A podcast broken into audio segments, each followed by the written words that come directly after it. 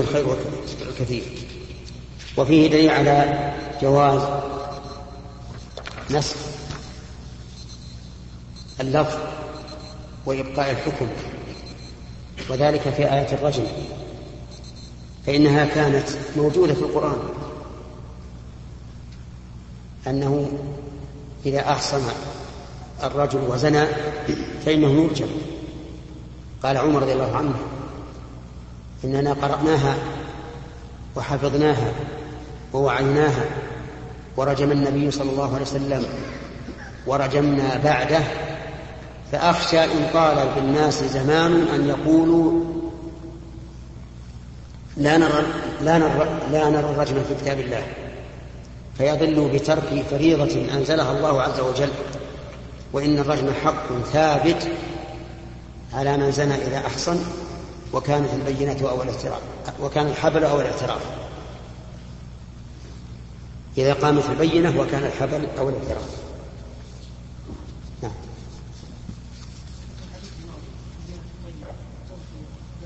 نعم. لا ما يدل لأن هذه حالة خاصة.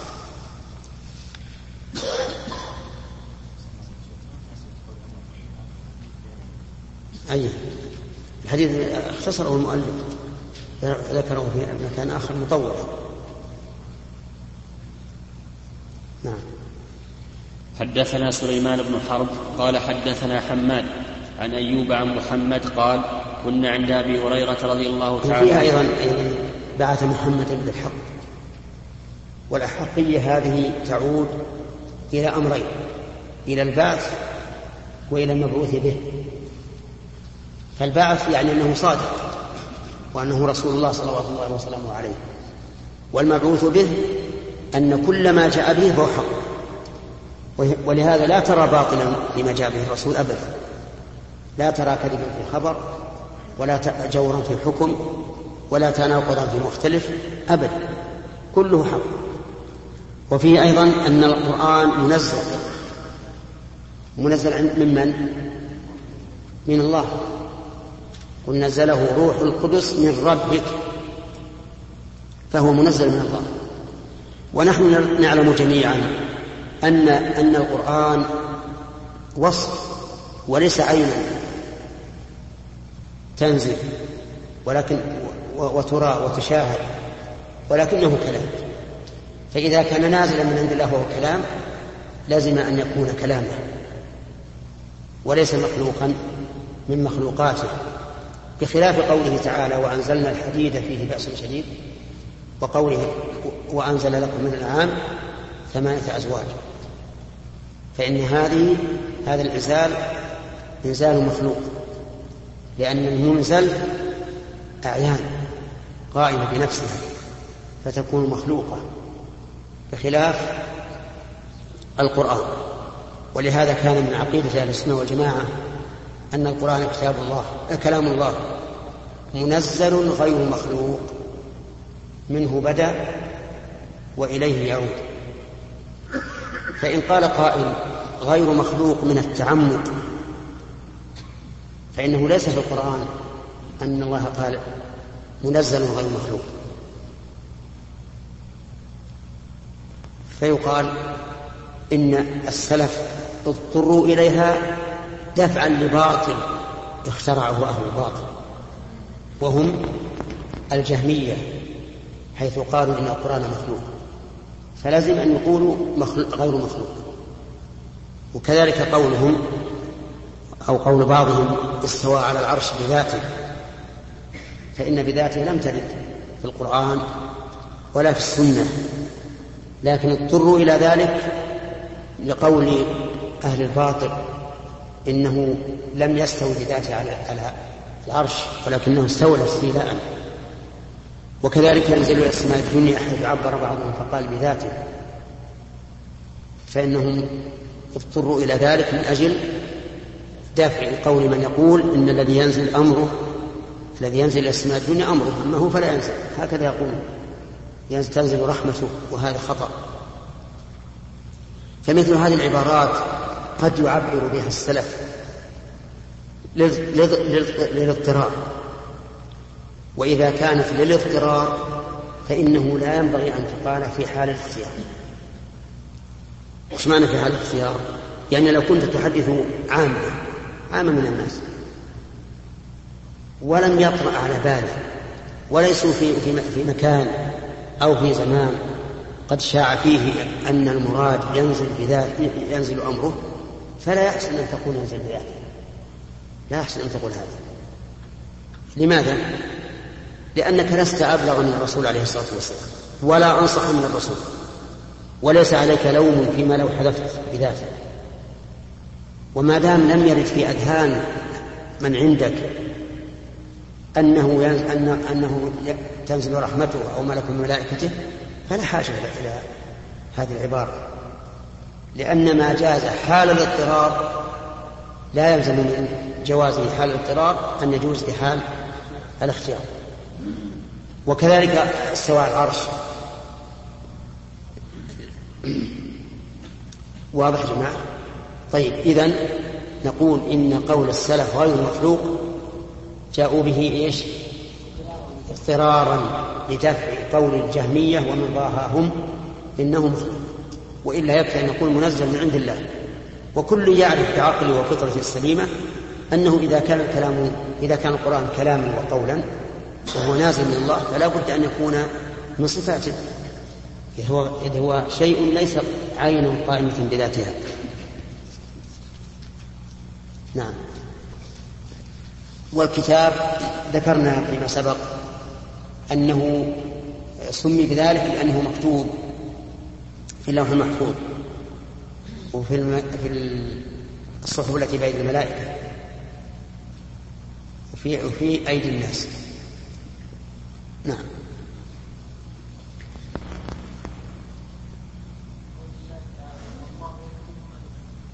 نعم. لا ملائكة.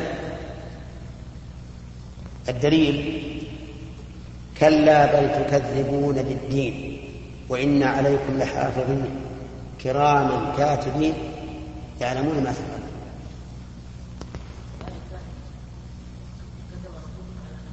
أوجب.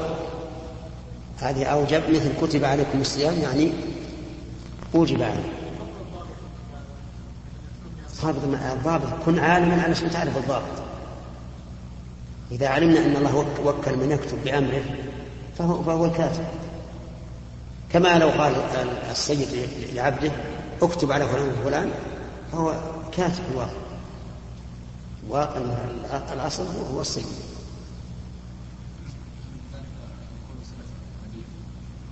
ومن ذلك أيضا أنه قول السنة قول من دون السنة كشيخ الإسلام ابن تيمية رحمه الله وغيره حيث يعبرون عن الأول بالقديم من باب مخاطبة الإنسان بما بما يعرف.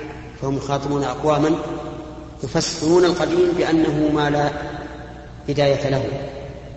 فهو عندهم بمعنى إيش؟ بمعنى الأول. فالقديم في اصطلاحهم غير القديم في اللغة. اللغة في أن القديم ما سبق غيره وإن كان حادثا. نعم. إيش؟ إيش؟ هو مكتوب. لكن هل كتب قبل أن يتكلم الله به؟ أو كتب ذكره ثم كتب بعد ذلك في المحفوظ محل توقف هذا الجواز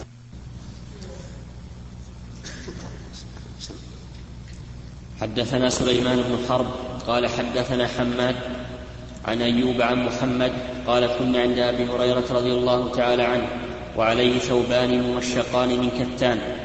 فتمخط فقال بخ بخ أبو هريرة يتمخط في الكتان لقد رأيتني وإني لآ وإني لآخر فيما بين لآخر.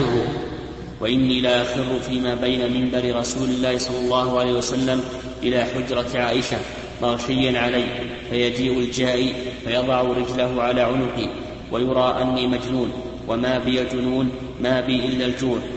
الله أكبر الله وهذه من حكمة الله عز وجل أن يكون العباد مختلفين في الأرزاق والأشكال والأخلاق والفهوم والعقول كل شيء. حتى يرى الإنسان قدر نعمة الله عليه إن كان من الطبقة العليا ويصبر على ما دون ذلك إن كان من الطبقة السفلى وفيه رد على القائلين بالإشتراكية الذين يقولون في الرسول عليه الصلاة والسلام والاشتراكيون أنت إمامهم وهم كذبة فيما يقولون.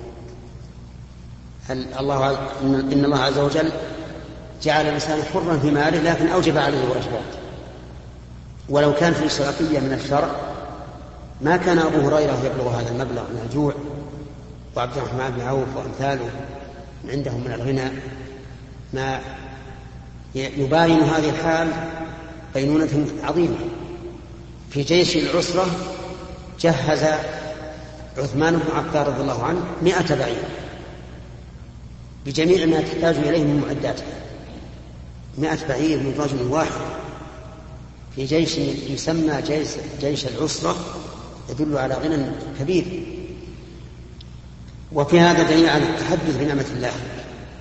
وأن يذكر الإنسان نفسه بنعمة الله عليه حيث كان بالأول لا يدرك شيئا ثم أنعم الله عليه بالمال. وإذا كان هذا بنعمة المال فبنعمة العلم أولى أن يقول الحمد لله الذي هدانا كنت لا أعرف من العلم شيئا ثم هداني الله حتى وصلت إلى ما أنا فيه من العلم. والحقيقة أن من فوائد ذلك من فوائد تحديث الناس بالنعمة أن يعرف الإنسان قدر النعمة. لأن الذي لا يعرف قدر النعمة الذي لا يحدث نفسه بما مضى لا يعرف قدر النعمة. وأضرب لك مثلا بشيء محسوس عندك ابن له أربع سنوات غبت عنه ست سنين. إذا جئت تبين لك الفرق العظيم بين حاله وهو ابن عشر. وحاله وهو ابن وهو ابن أربع. أو ست. كذلك الإنسان إذا لم يذكر نفسه بما مضى فإن العلم مثلا أو المال يزداد شيئا فشيئا فلا يعرف الإنسان قدره. حتى يتذكر ما بين الحالين. نعم. الشاهد من هذا الحديث قوله فيما بين منبر رسول الله صلى الله عليه وسلم إلى حجرة عائشة نعم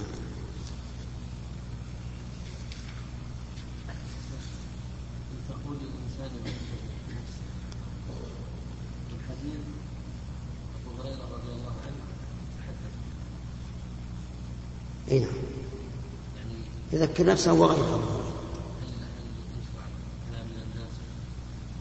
إي نعم إذا كانت المراد بذلك التحديث بنعمه الله. الإنسان مثلا كان بالأول لا يركب لا يركب السيارة إلا نادرا. نعم.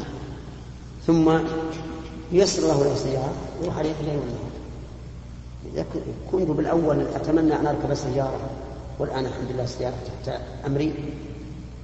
ولهذا تجد الإنسان أول ما يملك السياره يجد فرحا ويجد أنه ملك. هذه نعمة. في العلم أيضا يحدث الناس يقول الحمد لله أني كنت لا أعرف لا أعرف على ما يقول عامة ألقى من الطاق. والآن الحمد لله كنت أدرس أو أعلم الناس أو أؤلف والمقصود من هذه تذكر على على أوجه متعددة. قد يكون الإنسان مراده الفخر والخيلاء والإعجاب فتحهم وقد يكون مراده الثناء على الله والتذكير بنعم الله فتكون أمور ربك وأما بنعمة ربك فحدث. نعم.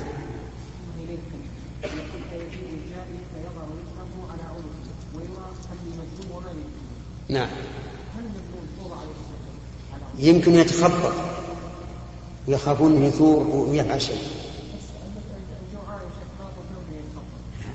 لا تسير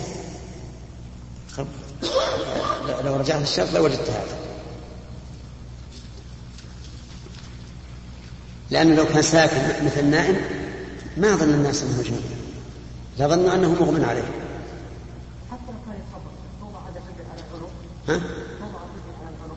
هذا هذا العلم معهود عندهم.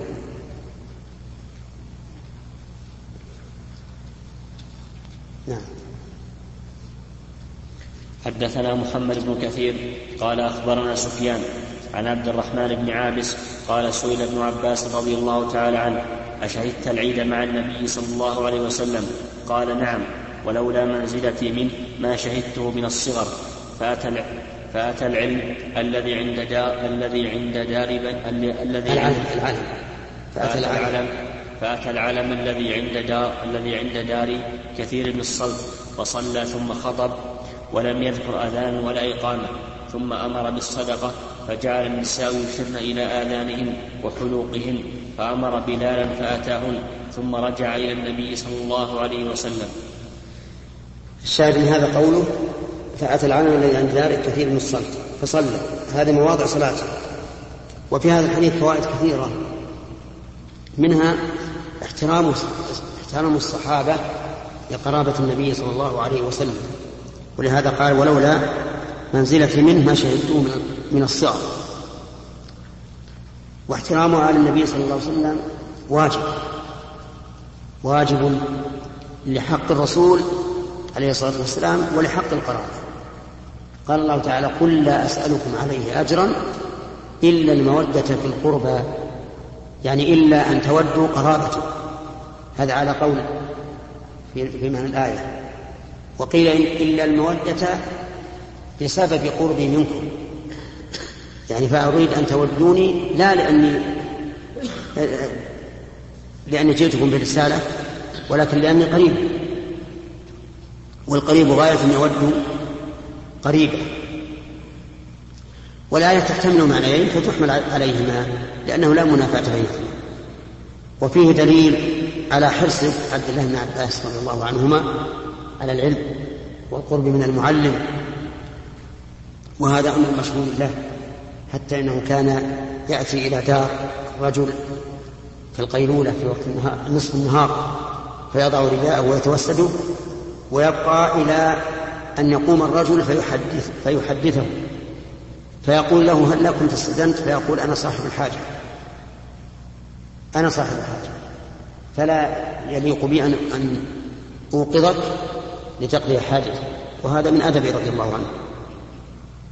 وفي أيضا دليل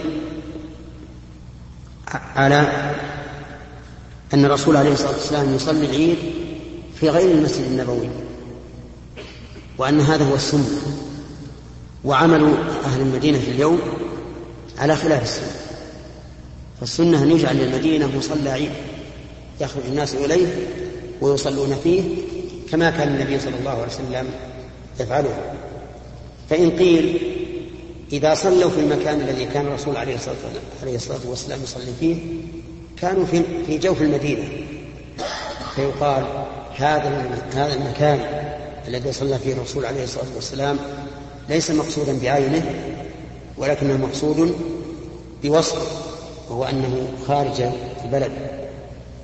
فيطلب المدينة مصلى خارج المدينة يصلون فيه. وفيه دليل على أن المفضول قد يكون أفضل من الفاضل لسبب يقتضيه. فالصلاة في مسجد الرسول عليه الصلاة والسلام خير من ألف صلاة. فيما سواه من المساجد إلا مسجد الكعبة فالصلاة فيه خير من ألف صلاة في مصلى العيد لكن لما كان الخروج إلى مصلى العيد وترك المسجد النبوي في صلاة العيد يترتب عليه مصلحة أكثر صار أفضل. فلا يقال إن أهل المدينة تركوا الخروج إلى الصحراء من أجل فضل المكان لأننا نقول فضل هذا المكان متى متى ثبت؟ في عهد الرسول أو بعده؟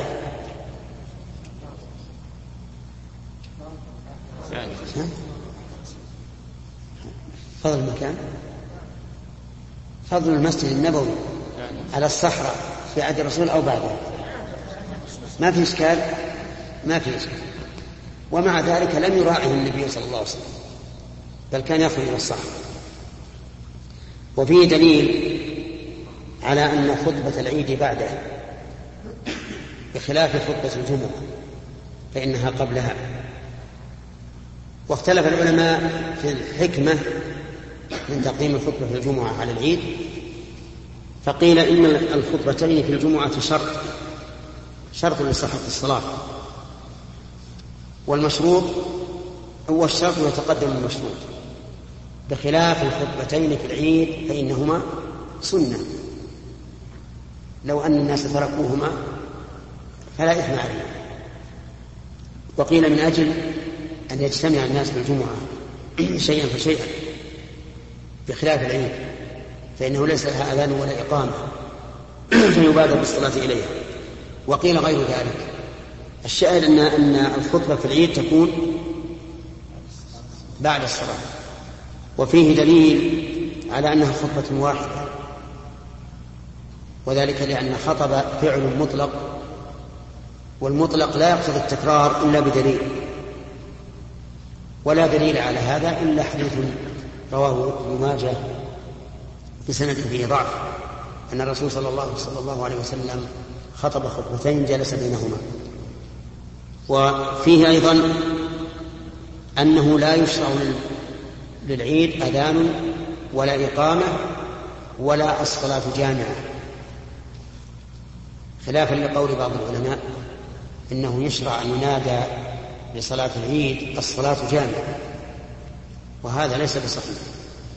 لكن لو حصل حال تقتضي أن يصلي الناس داخل المسجد داخل البلد فهل يشرع للناس للمؤذن أن يقول الصلاة في البلد؟ الجواب نعم يشرع لإعلام الناس. ولهذا كان النبي عليه الصلاة والسلام إذا حصل وحل أو مطر أو نحو ذلك قال صلوا في في رحالكم بدل حي على الصلاة. وفيه دليل على حث الناس على الصدقة أو أمرهم بها في صلاة العيد. لاجتماع الناس ولأنه يوم ينبغي أن يكون عيدا للأغنياء والفقراء.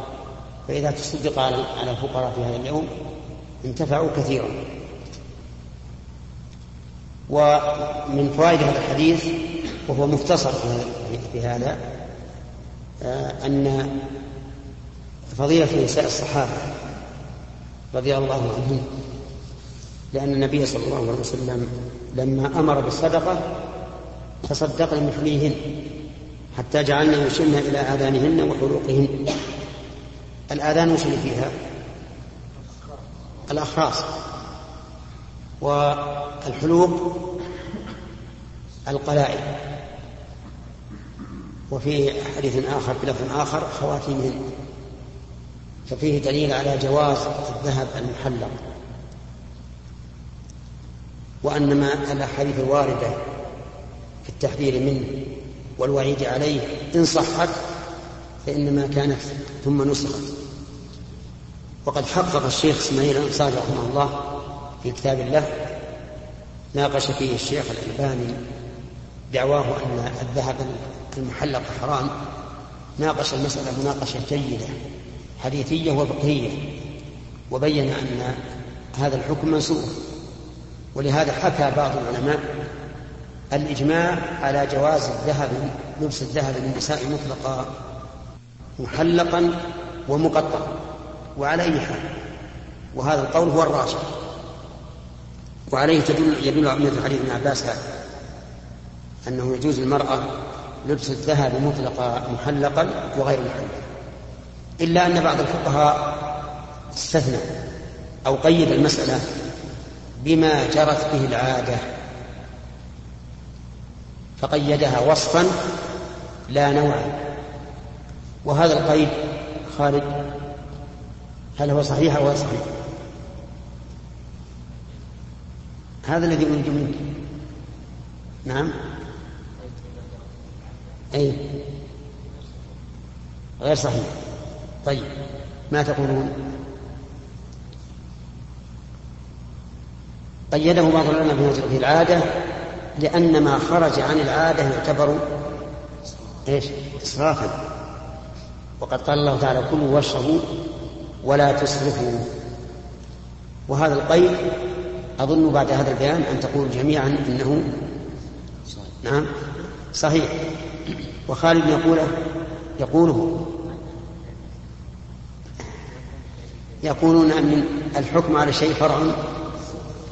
عن تصوره طيب على كل حال قيد بعض العلماء هذا بأنه بشرط أن يكون مما جرت به العادة ليخرج بذلك ما كان إسرافا.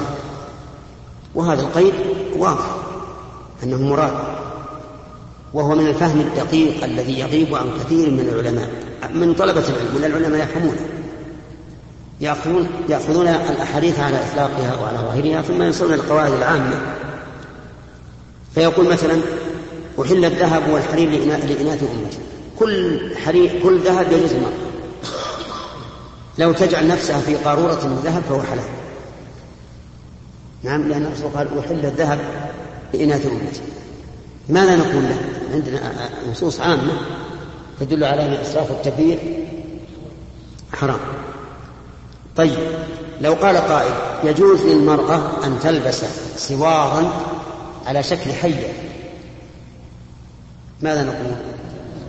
حرام حرام؟ من أي... لأي سبب؟ من أجل الصورة. في أحاديث تقيد صورة. إذا كان على شكل صورة حرام.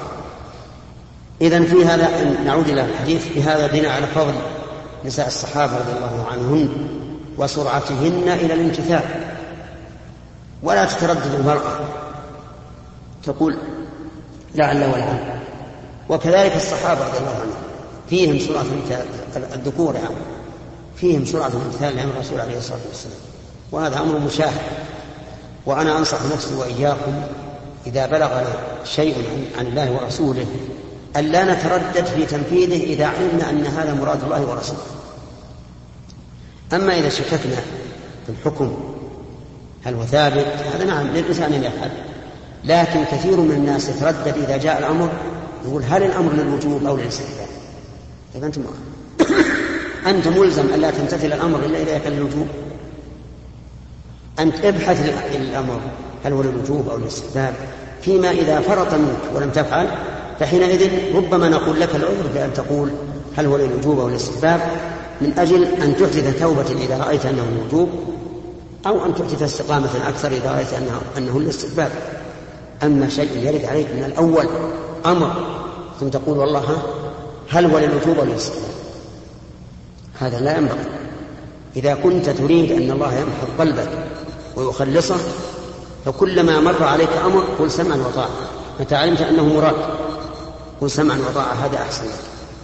أما أن تبحث هل هو واجب أو مستحب معنى أنك متردد. متردد. أرأيت لو أن لو أن سيدا قال لعبده افعل كذا. هل من الأدب أن يقول العبد للسيد أنت تأمرني على وجه الإلزام ولا على وجه الاستحباب؟ هو من الأدب. ها؟ ليس من الأدب. افعل ثم بعد ناقش أو إذا فرط منك إهمال لهذا الأمر فابحث. كذلك في مسألة النهي. إذا وردك نهي من الله ورسوله لا تقول هل هو للاستحباب هل هو للتحريم أو للكراهة. انتهي. ثم إذا فرط منك وفعلت حينئذ تبحث هل هو للتحريم أو للكراهة؟ لتحدث توبة إذا كان للتحريم. هذا حقيقة المؤمن. ولهذا نجد الصحابة إذا تأملنا أحوالهم. ليسوا يقولون هل هذا الأمر للاستحباب وهذا أبدا. يمتثلون على طول.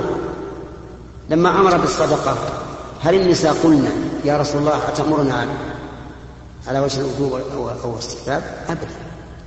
نعم إذا كان الإنسان يخشى الضرر على نفسه لو نفذ وكان كان الأمر فيه احتمال كما قلت أولا فيمكن أن الإنسان يتردد كما قالت بريرة للرسول عليه الصلاة والسلام لما أشار عليها أن ترجع إلى مويث قالت يا رسول الله إن كنت تأمرني فسمعا وطاعة وإن كنت تشير علي فلا رغبة لي فيه. هذه ردة الأمر لأنه في احتمال أنه إيش؟ أنه يشير إشارة في احتمال والتزامها بما أشار به الرسول فيه مشقة عليه فيه مشقة لأنها تبغضه بغضا شديدا لذلك رأت لنفسها فسحة أن أن تسأله هل هو أمر أو مشورة إنما نحن الآن ما في مشورة بالنسبة للرسول عليه الصلاة والسلام إذا جاءنا أمر فإننا نفعل. إن كان الاستحباب فقد كسبنا خيرا. وإن كان الوجوب فقد كسبنا أخير من ذلك وسلمنا من الإثم. فنحن لن نعدم خيرا أبدا. ثم بعد ذلك إذا جرى إهمال أو ما أشبه ذلك أو ما يترتب على هذا الواجب فيما إذا ترك من شيء فحينئذ نبحث هل هو الوجوب أو لا ونتعمق البحث ولا حرج علينا في هذا أصبر. في الحديث أيضا فوائد. طيب في يشرنا إلى هذه وحلوق فيه دليل على أن النساء على أن الحجاب ليس بواجب على أن الحجاب ليس بواجب.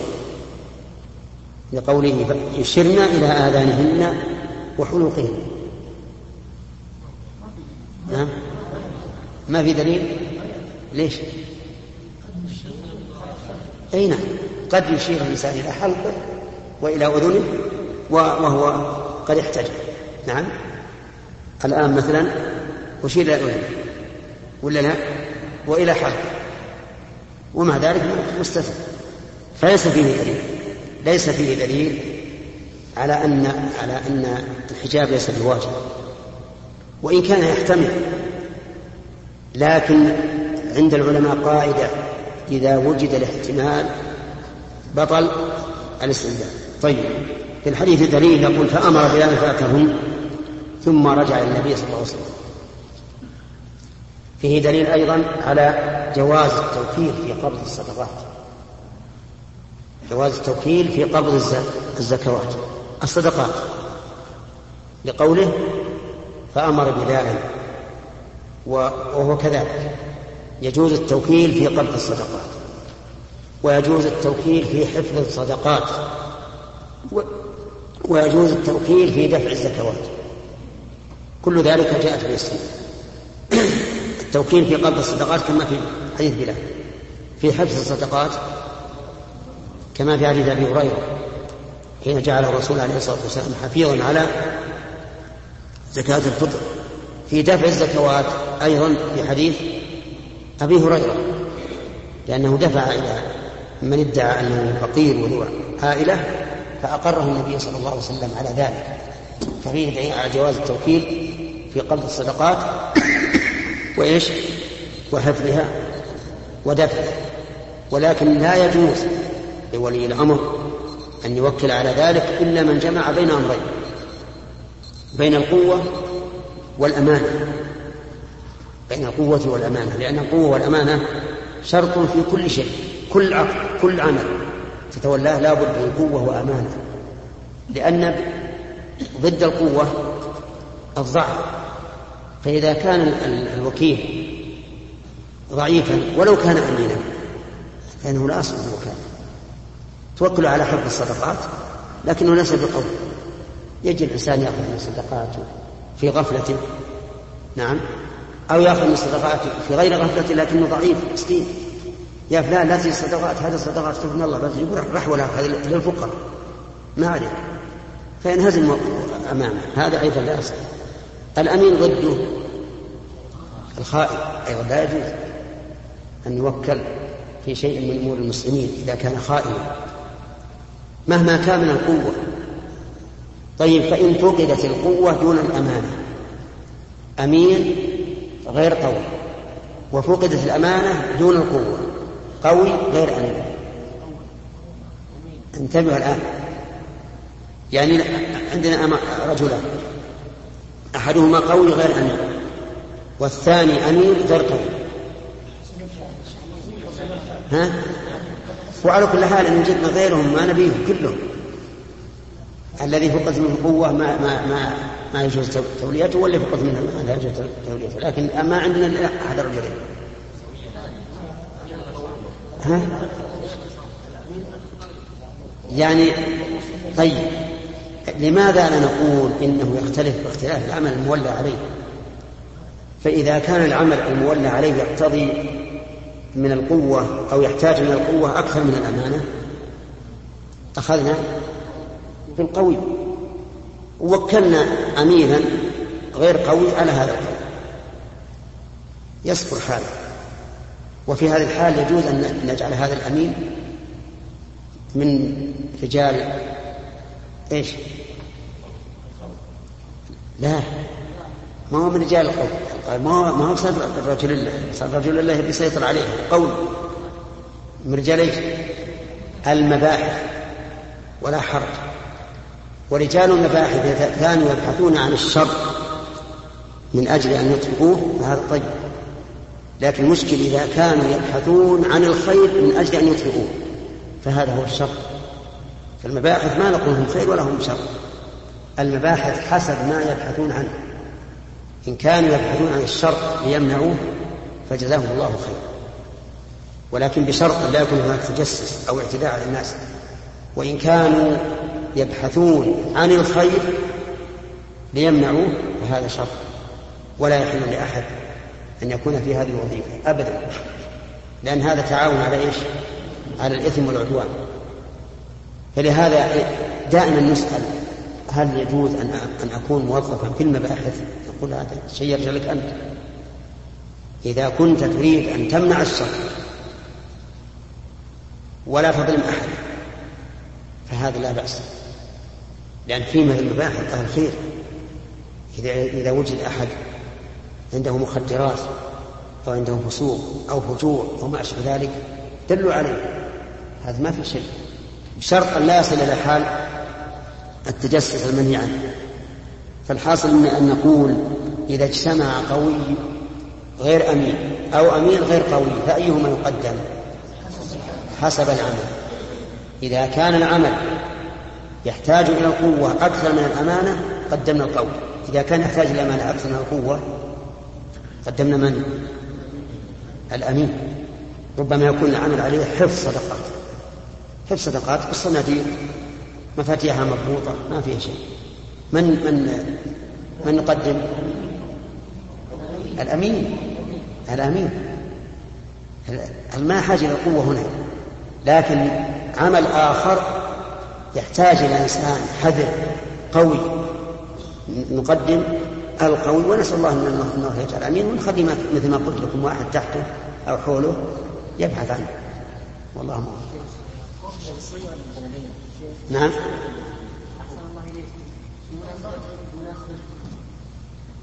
واحد يسأل.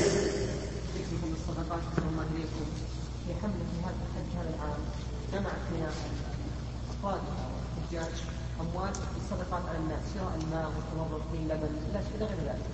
فلما اشتروا البضائع هذه اخذوا جزء منها وزعوه على افراد الخليج فقال لهم بعض الأخوان هذا ما يجوز لأنه إنما أخذ من اموال الله عز وجل يشترى بها وتصدق على الفقراء والمساكين وقال بعضهم لا هذه الاموال هو أحق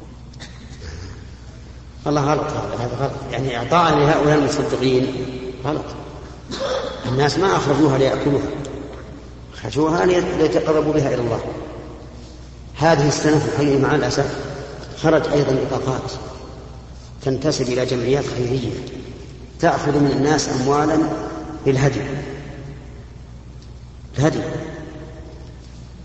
وفعلا الناس اغتروا مساكين. اغتروا وبذلوا دراهم كثيرة لهدايا كثيرة. وأفتوا بأنهم إذا لم يعلموا أنهم أو يغلب على ظنهم أنهم نفذوا هذا فعليهم أن يهدوا من أموالهم. لأن الهدي لا بد من أن يصل إلى إلى أهله. وفعلا منهم ناس يعني أهدى من أموالهم. إنسان آه، أعطى ثلاثة عشر هدي. مسكين كله راح عليه. لكن سمعت أن الحمد لله الحكومة جزاهم الله خير مسكوا هؤلاء وآخر ما سمعت عنهم أنه يحقق معهم فأنا ودي في هذه الأمور أن الإنسان يتحرك. أن لا أقول كن سيء الظن. لا لكن كن حذرا. كن حذرا.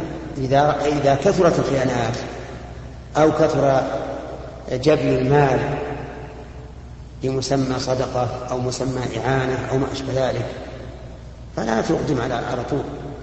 ابتعد. كونك تبتعد وتضع شيء في موضع أحسن من كونك تتعجل ويكون في غير موضعه أو يكون فتح باب لشيء أكبر من هذا.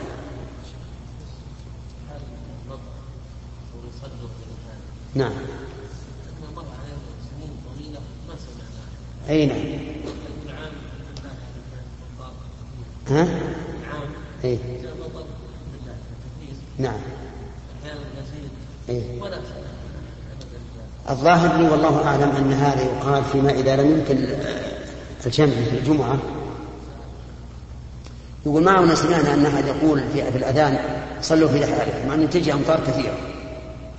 أنا ما سمعت أنا ما سمعت تقول هكذا لكن لعله في في في حال لا يمكن الجمع فيها. يأتي السيل مبارك مثلا. يأتي مبارك ويتكلف الناس. ها؟ لو فرض أنه جاء مع أذان مع, أذان العصر. مع أذان العصر. وخفت أن الناس يأتون يتكلفون. فقل صلوا في الحال حصل؟ ولا قيل. ولا قيل. صحيح. صحيح. انتهى الوقت. مو انتهى الوقت؟ سم بسم الله الرحمن الرحيم. الحمد لله والصلاة والسلام على رسول الله. قال البخاري رحمه الله تعالى حدثنا أبو نعيم قال حدثنا سفيان عن عبد الله بن دينار عن ابن عمر رضي الله تعالى عنه أن النبي صلى الله عليه وسلم كان يأتي قباء ماشيا وراكبا. بسم الله الرحمن الرحيم. في هذا دليل على مشروعية إتيان مسجد قباء وهو مشهور معروف وقد كان الناس يأتون ولله الحمد على وجه فيه كلافة كلفة لكن الآن توفر فيه الماء وتوفر فيه كل شيء لله وهو يسمى يأتيه الإنسان يتطهر في بيته ويخرج ماشيا أو راكبا وهو أحد المزارات التي تزار في المدينة. والأول المسجد النبوي والثاني زيارة قبر النبي صلى الله عليه وآله وسلم وصاحبيه والثالث مسجد قباء والرابع البقيع والخامس شهداء وليس في المسجد في المدينة مزارات سوى هذه الخمسة. فأما مسجد القبلتين والمساجد السبعة ومسجد الغمامة وما أشبه ذلك فكله لا أصل لكنه جاء على سبيل الدعوة الكاذبة نعم.